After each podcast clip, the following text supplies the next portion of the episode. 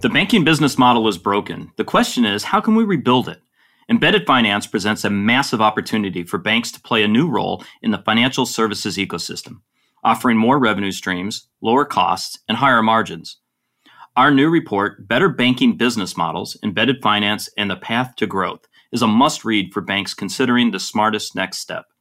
Head to bit.ly banking as a service to download the report for free. That's bit.ly forward slash banking as a service. It's all one word and all lowercase. Okay, let's get going with today's show.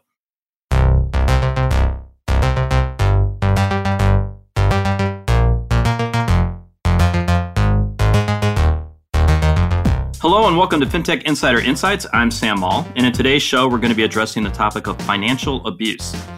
An extremely common form of abuse, according to the charity Surviving Economic Abuse, 95% of people who experience domestic abuse are also experiencing some form of economic abuse.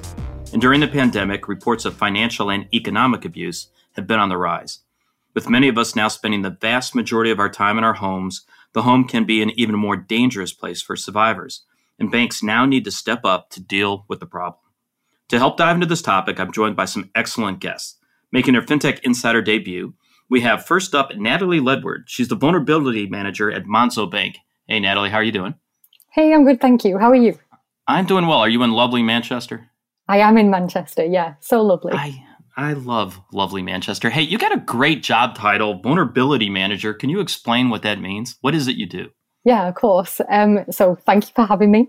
Um, at, at Monzo, I lead our approach to vulnerable customers. So that is to make sure that Monzo Bank understands and considers the needs of all of our customers, especially those that are struggling and most likely to have difficulties with their money. Um, vulnerability is obviously a huge spectrum and it covers everything from uh, something like a job loss to terminal illness. Um, but our mission is to make money work for everyone. And we can't do that without thinking about customers in difficult circumstances. So that's what I do. Okay.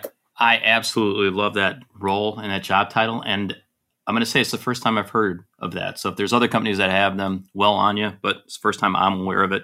Way to go, Monzo. Um, also join us, we have my good friend Jane Barratt, the Chief Advocacy Officer at MX. Hello, Jane. How are you? Good, thanks, Sam. How you doing? How is beautiful Utah? It's a beautiful day in Utah today. Last gusts of fall. I'll take it. oh, I miss Utah. Utah was my last um, holiday, everybody, before COVID hit. My very last one back in February. Um, we did. We were hanging out up at Sundance. It was delightful. Oh, it was so nice. All right. And last but not least, we also have Dr. Nicola Sharp, founder and chief executive of the Surviving Economic Abuse charity, joining us. And we should add, I'm going to make her blush, um, was just awarded the OBE this past October as part of the Queen's birthday list. Um, for the U.S. audience, that's the most excellent order of the British Empire. That's what OBE stands for. It's a British order of chivalry, rewarding contributions to the arts and sciences, work with charitable and welfare organizations, and public service outside the civil service. She's now the second OBE that I've met, along with Sue Black, Dr. Nicola. Well done by the way. Well done. Thank you. And I am blushing, just for those people who can't fine. see me listening via audio. are, are, you in Are you in London? I'm actually based in Essex, just outside London, so on the east coast of England. All right, so we we pretty much got England and the U.S. covered uh, right now. So with that, this is an incredibly important topic. So let's jump right in. So first up, it's important to establish some context around the topic that we're going to be discussing today. So when we talk about this term financial abuse, and uh, Dr. Nicola, I'm going to be calling you that the whole. I know you're going to be like, call me Nicola. Sorry, Dr. Nicola. When we say that term financial abuse, how would you define that? Well, I suppose I should just clear up a difference between financial abuse and economic abuse because you introduced me as being part of the charity surviving economic abuse. So it might be easier to uh, address that issue now and not confuse listeners. So, domestic abuse generally is um, a pattern of controlling behavior and economic abuse is one form of that control. So it might be physical sexual emotional or economic. And economic is important to us because it just goes one step further than financial abuse. So financial abuse is about one partner controlling another's financial well-being and economic is about them controlling their economic well-being. So moving beyond money and finances into things like access to housing transportation uh, use of a mobile phone and other tech um, but also the most basic things such as food and clothing um, the ability to use utilities so to kind of flip a light switch. So it just recognizes the broad range of tactics that abusers will use to coercively control their partner. And you know, one of the things that I found fascinating, Jane, when you and I were, were talking over lunch uh, about two years ago on this topic, was you were telling me some of the warning signs that are out there. This, and I was blown away. The fact that you know, cashiers are kind of like a front line of, um, of, of noticing this and seeing that. So, can you tell me what some of the signs are when we're talking about financial abuse and economic abuse?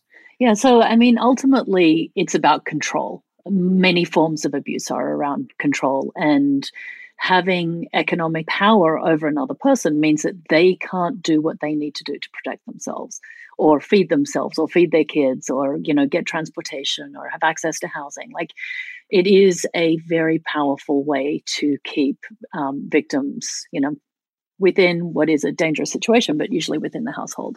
So, some of the warning signs, and I think the one that really did tip me over was, and it clearly impacted you too, Sam, was the fact that, um, and it is very common at um, checkout, if a victim is checking out their groceries and they have to pause before they pay and get on the phone and say, the total is you know $43.16 and they get on the phone and say the total's 43 and 16 and with now instant money transfers that can, that money can be put in. So just enough money is um, allowed to the victim to enable them to get the food but still have absolutely no way to get any for themselves and you know usually there are other signs which are a lot harder to see especially as bankers in terms of you know your partner has access to your social security number for example has access to your credit rating can take debt out in your name that can you know if you don't have access to your own financial records it is very easy for this economic abuse to happen you know, and, and Natalie, you know, one of the things that, again, during that lunch, I keep referencing a lunch um, to our listeners. About two years ago, I should tell you about the lunch. Two years ago in Austin at a conference,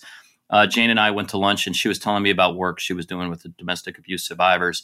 And that lunch lasted about two hours because this topic wasn't one I was really aware of. But one of the things that you told me at that lunch is when you think about financial or economic abuse, it goes across all economic lines from you know incredibly poor to wealthy. You know, as far as who's uh, affected by this, and and you know, Natalie, I'm sure you've actually seen that. Um, you know, get flagged up. You know, at your work at Monzo, for example. Yeah, absolutely. I mean, it, it's really important um, to kind of not make any assumptions on who who it affects um, and come at it with an open mind. We we've seen a really wide range of customers be affected by this, regardless of you know gender, age, race, background. Um, you know, our, our, specialist support teams are, are trained really to kind of spot these potential indicators of abuse, and they can be they can be transactional. You know, we're, we're a bank, so we can see people's, you know, we've got a lot of information. We can see people's transactions. Uh, they can be conversational as well. So, you know, you might get somebody directly disclosing things, or they might just be really subtle um, sort of mentions of coercion, expressions of dissatisfaction. And, and we really need to be open to kind of who that's coming from um, and not, like I said, make, make any of those assumptions. Uh, Dr. Nicola, I'm curious um, from from your um, expertise on this. One of the things Jane said was this is about control. You know, it, that control. A lot of this stems from there. I mean, do you agree with that? Yes, as I said in my intro, it's a form of control, and there's lots of different forms of control. But what's I think really fascinating about economic abuse is that I would say it reinforces and threads through those other forms of control. So if someone doesn't let you use your mobile phone, then you can't call your friends and family to access support. If somebody is only putting the exact amount of money in your bank account when you're about to pay for your groceries. So that's a really interesting indicator, Jane. I've not heard of that one before. Uh, that means you don't have any spare money to go and have um, coffee with a friend or family member. So you can see how economic abuse can create isolation if you have to ask for food before you help yourself to it, if you have to use products which are kind of basic products while your partner uses kind of branded products, over time that can have a real impact on your emotional well being, in your esteem. Um, the real terror of not knowing if you're going to be able to feed your children and yourself, and the degradation of, for example, not being able to buy sanitary products, which we see a lot in the economic abuse space, you know, is really terrifying. If you refuse a demand by the perpetrator, perhaps to take a loan out in your name, which you know that they're going to spend, then you might be physically assaulted for refusing that demand if you really want something, the abuser might say, okay, I'll give this to you, this economic resource, if you sleep with me. So you can see how it overlaps with sexual abuse. So it's really powerful. And people sometimes think it's kind of the lesser form of abuse, you know, physical, sexual are kind of somehow more important that we respond to those things. But we would argue absolutely that economic safety actually underpins that physical safety because of, as Jane said, if you haven't got the freedom to make your own choices, you don't have the resources to leave, you're going to be in that situation for longer than you want to be. Man, and then you then just pile on top of that a global pandemic. You know, um, in the UK, you're going through a, another lockdown. Um, I think for at least another month, if I, if I remember right. Here in the U.S., you know, we're pinging over 100,000 cases a day at this point, so we're headed to you know some sort of a shutdown. So you know you compound the problem with the pandemic i mean jane i'm curious from you know the work that you're doing out there um, what kind of effects have you seen for, as far as the pandemic i'm assuming it's become an, an accelerator or if anything when it comes around financial abuse yeah, I think it's, I mean, it's really hard because the headlines can say, you know, it's a pandemic within a pandemic. But you know as a data person we we actually don't know because what is happening is that people have been cut off from previous forms of support. They may have gone to their church they may have gone to neighbors to their family. And so if your only option right now is to call the police that would make sense as to why calls have gone up. But we don't know because we don't know a, a real baseline but um, there is a correlation. I think it was the National Institute of Health did a study about a hardcore correlation between unemployment and domestic abuse and intimate partner abuse. And, you know, when you have that sort of economic uncertainty, that obviously, you know, in the US, um, I think last month an extra 8 million people slipped into poverty, right? That sort of stress without the safety nets in place, it, it really is truly uh, the I can't say a perfect storm because it sounds positive. It's it is a you know horrific tsunami of um, things going on that all often will you know if you're predisposed to that in your household lead to an increase in abuse. You know, one thing that just struck me as you were talking about that is, and I, I think it was the New York Times that reported on this, the impact of furloughs um, that the pandemic has had, especially here in the U.S., on minorities and women um, that have left the workforce to you know whether take you know w- with their kids or their family or everything else and it, it would be um, depressing but interesting to know if there's any correlation to the you know the numbers that we're seeing for economic or um, domestic abuse because of that the sheer number of women that have left the workforce um, here in the us i mean that's a sobering thought um, one thing that our producers had noted in the show notes, this is interesting. According to Women's Aid's April survey of 293 survivors, almost a third of respondents reported their abuser blaming them for the economic impact of the pandemic on the household. I mean, that is uh, that's a frightening, uh, just a, a, frightening statistic. In, in, in all honesty, um, I'm, I'm curious, uh, Natalie. When the one thing that I love about Monzo um, well, there's a lot of things I love about Monzo, but one thing that really strikes me is how well you analyze the transactional data you see, right? Because you know they say data doesn't lie. Well, you know, uh, but it's interesting what you're able to pull out of that data. And I'm wondering if you've seen anything uh, unique, um, you know, tying back to the pandemic in this topic. I mean, yeah, absolutely. The the you know the pandemic caused an increase in people being pushed into all kinds of difficulties, and we've really seen that reflecting in our customers at Monzo. Um, so you know, our specialist support team did report a rise in the conversations they're having around financial and domestic abuse, which obviously reflects these external reports that you know other banks are seeing this too. Um, we don't have great data on this exact topic from before February, so our data isn't great for kind of pre pandemic. But what I can say is, you know, th- there's a few common trends that we've seen uh, in vulnerable customers at Monzo um, and the top trends, the top things that people are reporting to us, you know, amongst things like mental health, addiction, um, lo- like job loss, um, is, is domestic and financial abuse, which is, you know, frightening. And uh, Dr. Nicola, I'm I'm curious, especially in the work that you do with your charity, when we talk about the pandemic, and um, I, I, mentioned it as an accelerant. And again, I don't. I think that's a. It's got to be a different term I could use than that. I guess pouring gasoline on a fire. Um, but are you seeing a spike? Are you seeing numbers go up as as a result of the pandemic for this? We are definitely seeing more people seeking information about it. What I would say is that the pandemic has created greater opportunity to abuse without accountability. So, the social distancing measures, working from home, we're about to enter the second lockdown when we can only go out if we need to go out. It creates the isolation that I was talking about, that other control tactic. It helps perpetrators control their victims. And it makes it difficult, as Jane said, for victims to reach out for support. And certainly, if you're with an abuser 24 7, the opportunity to make the phone call to a domestic abuse helpline is really, really very difficult and very dangerous. And that's why we are so impressed with the work of financial institutions such as Monzo. Um, and I'm really interested to hear Natalie say that their calls in relation to domestic abuse have gone up because the conversations that we're having with banks and building societies is that, you know, you as a customer vulnerability team might be that safe space which victims and survivors don't have access to at the moment. You can potentially call your bank and that won't necessarily arouse the suspicion um, of the abuser because you're not calling a domestic abuse charity or helpline. So there's this opportunity, I think, for the stakeholders who weren't traditionally part of the solution to domestic abuse um, to actually become part of that solution. And the work of Monzo and a number of the other um, sort of high street banks that we work with certainly um, is so very vital in this area. We have had a code of practice around how they should respond to banks and building societies in place for the last two years.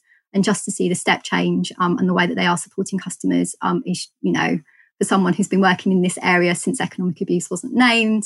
It wasn't in any kind of legislation, certainly within England and Wales. And the banks would do very little. And to kind of see the difference that has been made um, is just hugely encouraging and rewarding. Um, because fundamentally, we speak to victims and survivors who tell us that, that it made all the difference in the world to them. Um, and you can't hope for kind of better feedback than that, really.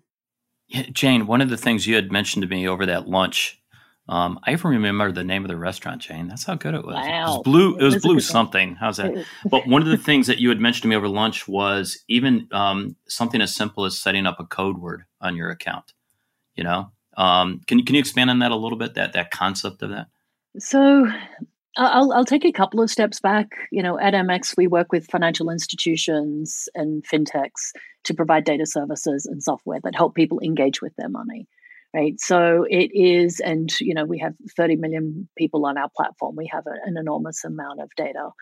And at that high level like the acceleration of digital actually in the pandemic has been you know significantly faster. But i think these use cases are moving so fast that when you're just trying as an institution to service you know to surface your account balance and maybe help you set a goal to do things like you know how do we train a call center to be looking for signs of abuse it really does then come down to the you know the mission and the goals of the executive teams within that institution. Um, what we've seen and if we can just talk about transparency generally that when um, when someone can access their data their abuser can often access it as well right? So if you've left home and you've checked into a hotel and you've swiped to check into that hotel, you know, anyone that can get that access, then it's actually not, you know, necessarily safe because, you know, the look, it's my wife, she's checked in, I'm just going to check in on her, that sort of thing, right? So that transparency does need to work both ways. And I think everyone who works in in data and frankly customer service really does need to bring this nuance to the table around, you know, not all transparency is good. And if someone has put a block on their account, if they've called a call center and said, I have a joint account, but is there a way for me to do transactions without my partner seeing? That should be a giant red flag and there should be a follow-up question and again um, you know nicola and natalie know better than i do in terms of just what those steps are to take but it would be great to see the financial industry step into that realm because some have done it and they've done it really well yeah i mean it just it's amazing just in the, in the short conversation we've had so far um, you know the amount of training you can do with frontline staff I, I actually had this conversation with my 18 year old daughter alex who uh, has been working retail. So she's working a cash register. And it was the same kind of thing. It was like, you know, it's amazing some of these things that you could pick up on. And you really want to encourage, whether it be call centers, um, the frontline staff, or heck, for that matter, this gets back to the importance of diversity in your product development, right? To be aware of these, I don't even want to call them edge cases because this isn't an edge case, right? So uh, but it gets back to diversity. Yeah, as, as point of entry. Um, so, you know, so much to, to take into account uh, for this topic. All right, so folks, uh, we're going to take a quick pause here to shout out to our sponsors for this episode, and we'll be right back. This episode is sponsored by Pento, the UK's first automated payroll platform. Say goodbye to clumsy spreadsheets, endless emails with external payroll providers, and manual payments. Pento lets you run payroll in just a few clicks. It calculates taxes, integrates with platforms like Xero, and makes all the payments and reports to HMRC and pension providers for you. Go to pento.io forward slash insider to run payroll for free for the rest of the year. That's pento.io forward slash insider. This episode is also brought to you by Jack Henry Digital, the pioneers of personal digital banking. They're reviving the vision of financial service institutions being on a first name basis with customers by offering a platform for personal, human centered service that puts the customer first. Your customers experience immediate accessibility, while your employees get cloud based, core connected tools to offer service at the moment of need. To learn more, explore the team's latest insights at jackhenrydigital.com. We love making podcasts at 11FS, and this isn't our only one. If you haven't checked out our sister podcast, InsurTech Insider, then you're missing out because we've published some of our best ever episodes over the past few months. From the future of work to the biggest industry InsurTech names, there's a topic in there for anyone who wants to keep their finger on the pulse of the industry. Head to ii.11fs.com. That's ii.11fs.com to start listening, or just search InsurTech Insider on your podcast provider. Thanks, and now on with the show. All right, now we want to talk a little bit about how we protect folks from abuse. And so I think one of the very first places we should start is who really has the responsibility to, you know, to actually protect individuals and, and how do you go about doing that? So, Natalie, um, at Monzo, how do you approach this? Yeah, I mean, you know, for what it's worth, I think it's everyone's responsibility to, Amen. you know, think about how we can protect survivors. Um, but for banks, there, there's so much that we can do to raise awareness, to encourage disclosure, uh, to make sure that staff are trained to spot signs and then to feel equipped to have those open conversations and know where to direct survivors to get help. You know, if, if I remember right, one of the things that you've done at Monzo is you got an in-app traceless messaging. Can you expand a little bit on that? What does that mean? Yeah, yeah, sure. Um, so we have a tool in our app called Share with Us. It can be found through various help articles, um, one of which is simply titled "Talking to Us About Domestic and Financial Abuse." Um, so searching abuse uh, in the help section of the Monzo app takes you right to it. The tool's are a way to basically allow customers to proactively share their circumstances with us. So once a customer types something in and hits share, the message is sent directly to our specialist support team and it kind of just skips the frontline support team. It leaves no trace in the app in, in the way that using the chat function of the app does. Um, so it's really great for sharing anything sensitive, which obviously is so often the case when it comes to vulnerability. Um, so basically, if there's anything that affects the way our customers deal with their money or their relationship with Monzo uh, as their bank, um, we obviously think it's really worth telling us. And so we can use that knowledge to support them in a way uh, that suits their needs. Um, we found it particularly useful in this case um, when supporting survivors of abuse because of the traceless aspect of the tool. It's a really great way to let us know when it's safe to communicate, to set up code words that can trigger various actions on a customer's behalf, like freezing their account or contacting emergency services. You know, Dr. Nicola, one thing that, that struck me as, as we're talking about this, I mean, when we're talking about financial abuse and economic abuse, um, you know, and, and you're thinking about the isolation that's happening, you know, all over the world right now. This really kind of blends over into that concept of elder abuse too. You know, uh, the, I was just thinking about that. How this is it's an ever expanding impact when you think about where all this can go. So when you hear solutions like this from Monzo, I, am assuming that really gets you, uh, I guess, excited is a good word, or happy to see financial institutions stepping in and doing solutions like this the involvement of financial institutions is so needed and traditionally as i said they've not been kind of part of what we call the coordinated community response to domestic abuse. So to see the partners within that response broaden out from mostly statutory services and, and specialist domestic abuse services um, is just fantastic because perpetrators will use financial systems um, and manipulate those who work for them to continue the control over the victim and that can happen even post separation. So, some financial products, for example, which are jointly held, like a joint bank account um, or a joint mortgage, which I know is quite UK focused, but kind of the joint finance for a house, um, can be mechanisms for ongoing control. So, for financial institutions to recognise that and to say we will start taking action uh, we will not let this control continue is, as you say, uh, really exciting. I don't know if that's the right word, but certainly a real step forward and will make such a difference for victims and survivors, certainly. I think the financial abuse piece um, around different individuals is a really important one to draw out a little bit because the dynamics will be slightly different. And it's important that the solutions, um, including the tech solutions, understand those differences and those dynamics and also a recognition that older people might also be experiencing domestic abuse and might have done for many, many years. So, we in the UK have a system where if someone is murdered by their partner, and at the minute we have two women a week, one man every five weeks killed by a current or former partner, we have a process of looking back and seeing what happened. You know, all those victims will have had a bank account. Um, we see economic abuse within all of those cases. But sometimes the people who explore those murders will decide because the couple is older that actually it might have been caused by stress, uh, because one of the um, partners might be caring for the other in their old age. And the abuse is seen as something caused by external factors as opposed to the ongoing control that might be experienced by an older person. So it's kind of really important to understand, you know, the kind of context in which the abuse is taking place if you're going to respond to it appropriately. So I think, again, as Natalie said, it's about um, coming to all these things with an open mind and saying just because this is an older person, this is financial abuse caused by stress from caring, versus actually this might be 50 years of abuse. And what we're seeing actually is the first sign, and we're reaching out to the victim for the first time, you know, in that period of years.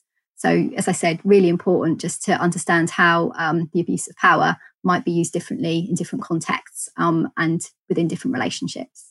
Jane, I'm curious from your perspective. Um, for those that don't know what Jane, um, besides having a ton of executive and board level roles, uh, is also as a successful uh, company founder with Goldbean, um, as an example of that. Um, I, am curious, Jane, in, in, in, your experience, have you come across the title of a vulnerability manager before? Because that's new for me. Never, I've never heard that role. Never once, and I'm thrilled that it exists, and I'm thrilled to meet you, Natalie, and I hope everybody implements as a priority for 2021. Let's go. It's a, I mean, it really, I've never heard of that role before. Um, you know, I was talking about having diversity on your teams when you're designing product. And, and Jane, you know, you've done this, uh, you know, you, you, have quite a bit of experience. We're talking about product design because Goldbean was in the wealth um, space when, when you worked there. But um, the, it gets back to that. Um, Dr. Nicola, you made this point. Context is everything, and understanding context and understanding these use cases. You know, Jane, I, I, I just find that to be incredibly this whole conversation incredibly striking on why diversity is needed so much on your teams. That's one thing MX really does well. I'm a cheerleader for MX. I think anybody that knows me knows that. I really love the company. But that concept of why you need diversity of ages, sex, gender, you take your pick for the teams, if anything, this whole conversation really emphasizes that need. Yeah, it's it's interesting in that we often try and solve cultural problems with technology solutions. And, you know, one of the biggest cultural issues, I mean, abuse is a massive cultural taboo, but guess what? So's talking about money.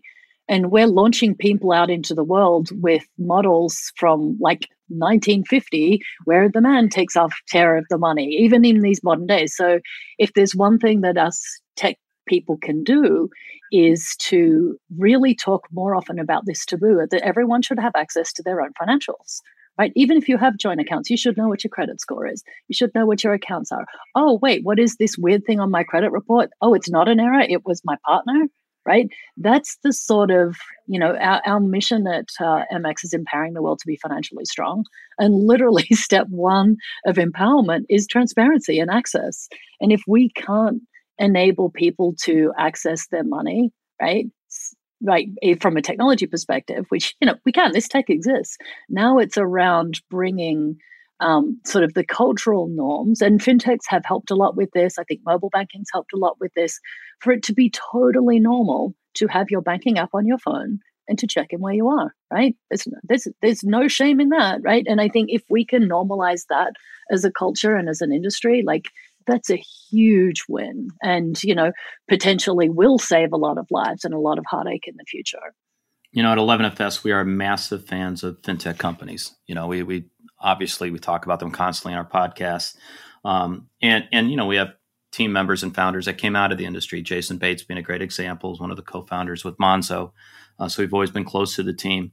But but Natalie, I think this is really a chance to give Monzo and other companies like it a shout out because you have driven the larger financial institutions to adopt solutions like this. You know, um, didn't you guys? And I remember a while ago you entered or you created something that um, you could go and block the MCC for gambling, right? Do I remember that correctly? You guys did that a while yeah, ago. Yeah, yeah, spot on. Yeah, gambling block. yeah, so a good example of that. I mean, do you think fintechs, um, just by their very nature, are more prone to introduce solutions like this, or do you think the the banks are stepping up and and introducing these also before y'all prompt them to do it?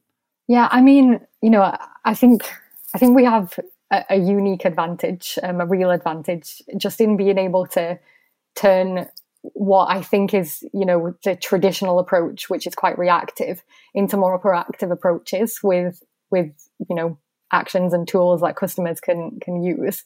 So on the proactive side, tools like Share with Us um, would be amazing to see that being something like an industry standard, um, a safe form of communication with your bank. I think is essential. Um, so providing those people with the tools and support they need and raising awareness of what's available um, is really key. Um, but yeah. Yeah, I, I agree with you. I, I think um, that is a point I constantly strike when I talk about what, what fintechs have done. We talk a lot about democratizing finance, but for me, one of the best things the fintechs have done is prompted the large financial institutions to action, you know, to take on other solutions. The shelf life of new products is so short right now. And, and we all know that, right? You, you, can come up with a great solution. Um, but the concept of it going across the industry and it being implemented is everything. So let's talk a little bit about that. Let's let's let's talk about what banks can do to prevent abuse. And uh, Dr. Nicola, I'd love to start with you. You know, because uh, I know you provide advice that charity does and works with financial institutions and other sectors on this. But when you look at what the banks can do to prevent abuse, what are one of the one or two areas that you'd like to see more action on? I think when Jane talked about the double taboo, we don't talk about abuse and we don't talk about money. So normalizing conversations about money, certainly when couples come into branch or they are thinking at home about how they're going to apply for a joint financial product, having conversations about what that means, um, what joint and severable liability looks like, what would happen um, if they did break up. It's not a conversation that you want to have, certainly not at the beginning of um, a relationship, but to know that you need to look after your financial independence. And I suppose part of that conversation is about what money means to you. Um, so, again, back to that piece about how it can symbolize freedom, it can enable you to make the decisions that you want to be able to make. So, really going into a relationship, having those conversations about money. Um, and if a partner doesn't want to have those conversations about money and insists that a bank account is closed so that a joint bank account can be opened, again, that would be a serious red flag because why wouldn't you, as part of a caring couple, um, want your partner to be financially secure if something were to happen? So I think conversations are just hugely important. And to really look at the systems, the policies, um, the products themselves to say, you know, can we design these in such a way that there are safeguards um, in place if domestic abuse is happening. You know, is there a way of communicating, um, as Natalie's talked about, silently, and so a partner is not aware and won't be aware of that conversation? Um, should they kind of go back at their laptop or you know go into the internet search history? Um, so, kind of really what we call kind of closing down both the opportunities to abuse and kind of expanding the avenues for victims and survivors to be able to speak out. Um, I was really struck at the beginning of the conversation where you talked about kind of transactional um, signs. I think another sign for us is behavioural. So, um, someone who might deliberately um, spoil the application because they want the bank to call them back to have a conversation about that application they were making online because they want the opportunity to talk to someone and to actually say, I don't really want to be making this application. Um, the customer who gets in touch, having made um, an application for a loan, who says, actually, what's the cooling down period? Do I have time to change my mind? If I did want to change my mind, how would I do that? There's kind of lots of points at which a, a customer might test the water, and it's kind of really important that those are all kind of considered um, and you know an open conversation to had because one thing um, I think a lot of professionals um, are scared of is making the situation worse. The one thing that a victim survivor will say to you is, I wish somebody has asked me. So I think even to kind of, you know, you might do it clumsily, but actually it's really important to let a, a customer know that you do care um, because we know a lot of customers don't actually expect anything of the bank. So they won't be asking proactively. But if the questions are being asked, gives them um, what I call an invitation to tell. It says, We care about this issue, we care about you as a customer, and we will support you. And again, that can be hugely powerful. I love that phrase, an invitation to tell. That's a that is a uh, a great phrase. Hey Jane, I'm curious from your perspective. Let's look at the U.S. in particular, right? Obviously, what we're going through with the pandemic, um, job loss, everything else that's happening here. Um, you know, we've seen a lot of moves by very large banks here as far as um, putting money aside around social issues, um, as they should, in in my opinion. I'm glad they're doing that. Do you think we're seeing anything along the same lines when it comes to financial or, or domestic abuse? Um, I think if you look at it within the broader realm of just financial health, right? And it's taken, and you know how long I've been yelling down the well around this for, Sam, right? So if you consider someone um, to be financially healthy. They may have a lot of assets, but you know the data on, say, a couple might show one one partner with a very healthy credit score and another one with a terrible one. Like that should be a flag, right? You should be interested in the financial health of all of your account holders and start to pull that data apart. And again, we're seeing step one of financial health, which is at least engaging in the conversation. Like, how do you move people's financial lives forward? Um, you know, as you know, I spent my first career in in marketing and data driven marketing, and the amount of money and sort of intellectual firepower that's used to take data and turn it into how do we sell more stuff, right? It's always been about product sales. If we can move into this next generation of financial um, services that is about outcomes. How do we improve financial outcomes for our customers? And then the downstream effect of, you know, you've moved me from someone who's been paycheck to paycheck to have a little bit of savings, right? Even just, and that's the vast majority of, well, not right now, but the vast majority of people tend to hover in this paycheck to paycheck, living on the edge. If they have a little bit of an emergency fund and, you know, savings, then they have options in life, right? If they can put their assets to work and have passive income, they have even more op- options in life. But institutions have not taken that step to date around how do we look at the outcomes and how do we move people up this economic ladder. And frankly, this is what got me you know, really digging deep into economic abuse and intimate partner violence was that I could talk all day long about how to get out of paycheck to paycheck to saving to investing to get yourself wealthy. I had no idea what was going on below that. Like, what does financial crisis look and feel like?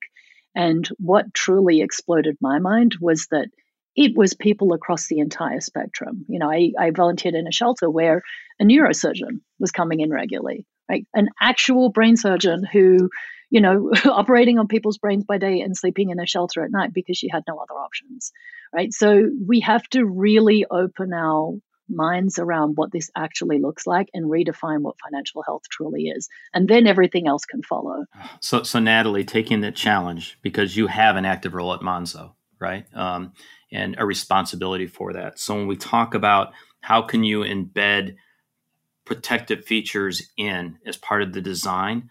Can you talk a little bit about you know how you do that at Monzo. We keep talking about these edge cases. How do you ensure these are incorporated in in the solutions you're doing? Yeah, um, of course. I mean, so at Monzo, we're really lucky that you know it's it's baked into our mission to make when you work for everyone. Considering vulnerable customers, you know, it's really deeply embedded into our culture and brand anyway. So people are thinking of it. But um, one of the things that you know we've done in the past. Um, we're really big on user research and community feedback.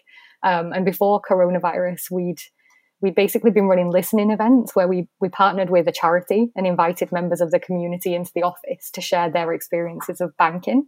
Um, so it's a real opportunity for team members to meet the people they're designing products for and to kind of get like organic insights to inform the work. Um, so a great example was earlier in February, we did um, an event in partnership with Royal Association for Deaf People. We invited around 20 people from the deaf community to the office, and we made sure we had designers, engineers, and researchers in the room. We basically led a discussion to discover what barriers they'd experienced when, when banking in the past so that we could identify these pain points in the customer journey at Monzo. And then on the back of that event, we, we now make it clear in the sign up journey that customers can use sign language in a selfie video.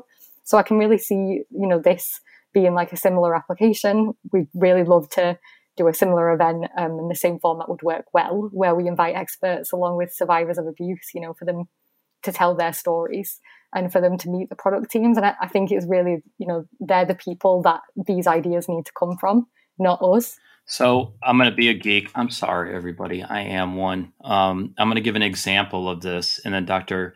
Nicola, I'm going to give you the last word. But um, a, a, case example of this. So there's a very popular Star Wars show on the Disney Channel. I told you I was going to geek, and y'all are laughing. I can't help it. It's called The Mandalorian. It's really popular right now.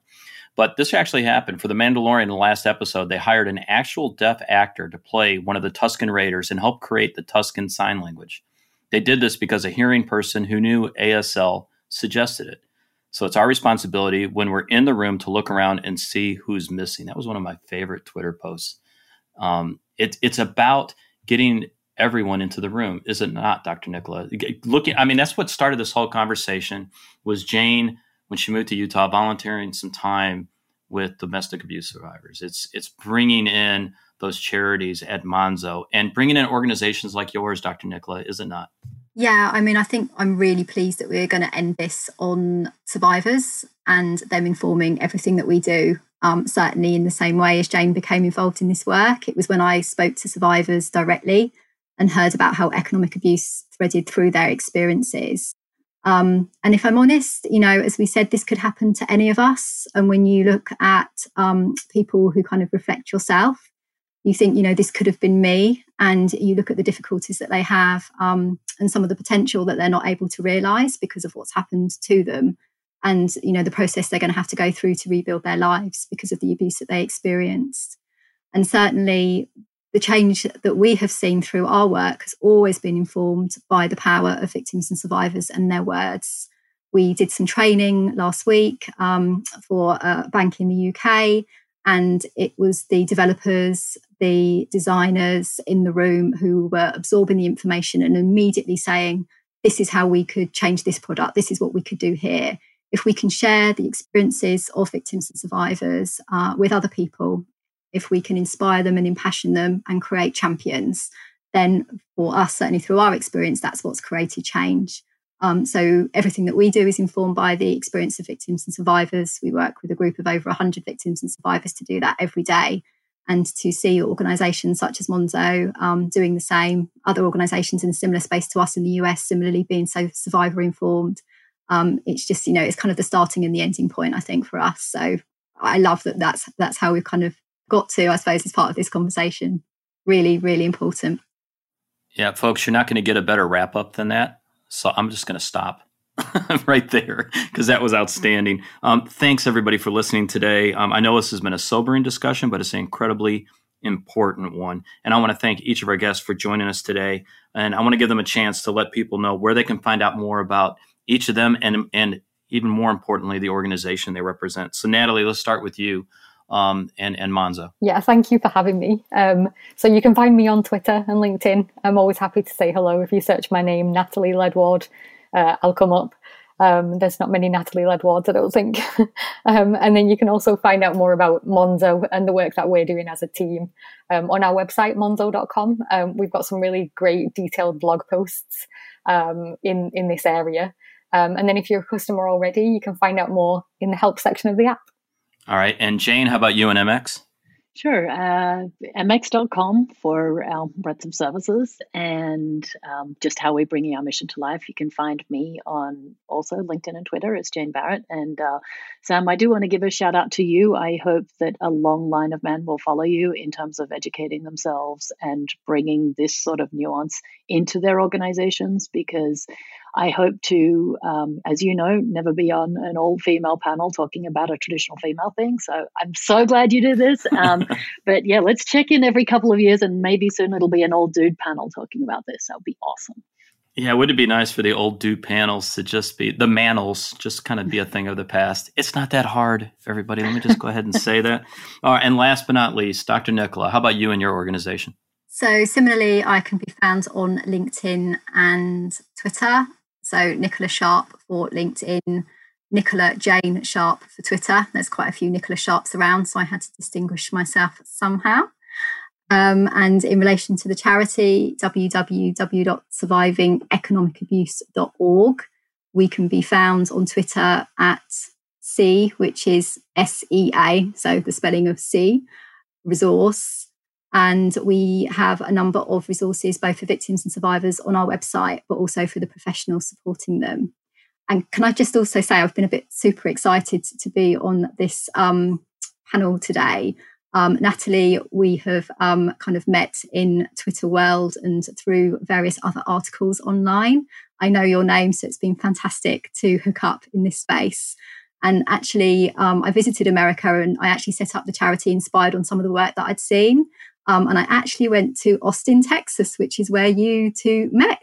So that just feels like a really interesting, of all the random places I went to, that's where that conversation started for you, Sam. Um, and it's when I met two of the kind of leading researchers in the economic abuse space, um, Angela Littwin and Adrienne Adams. Um, so it's been really exciting to kind of make those connections today. So thank you for doing that virtually, because I'm not sure it would have happened in a, a pre pandemic world for me, at least. Yeah, all stories go back to Austin. that's that's scary. Um, as folks for as for me, um, you can find me on Twitter at Sam Maule or on LinkedIn. What I will tell you, for parting last word from me, um, you, you want to make change, then change your behaviors. Go out, actually donate some of your time. Honestly, uh, get uncomfortable. I think that's a good thing to do, and I know um, you know, Jane and, and, what she did kind of inspired me as far as uh, that's concerned and the work she did. And the same with our other guests. Everybody, thanks for listening. Um, if you like what you heard, subscribe to our podcast. And don't forget to leave us a review.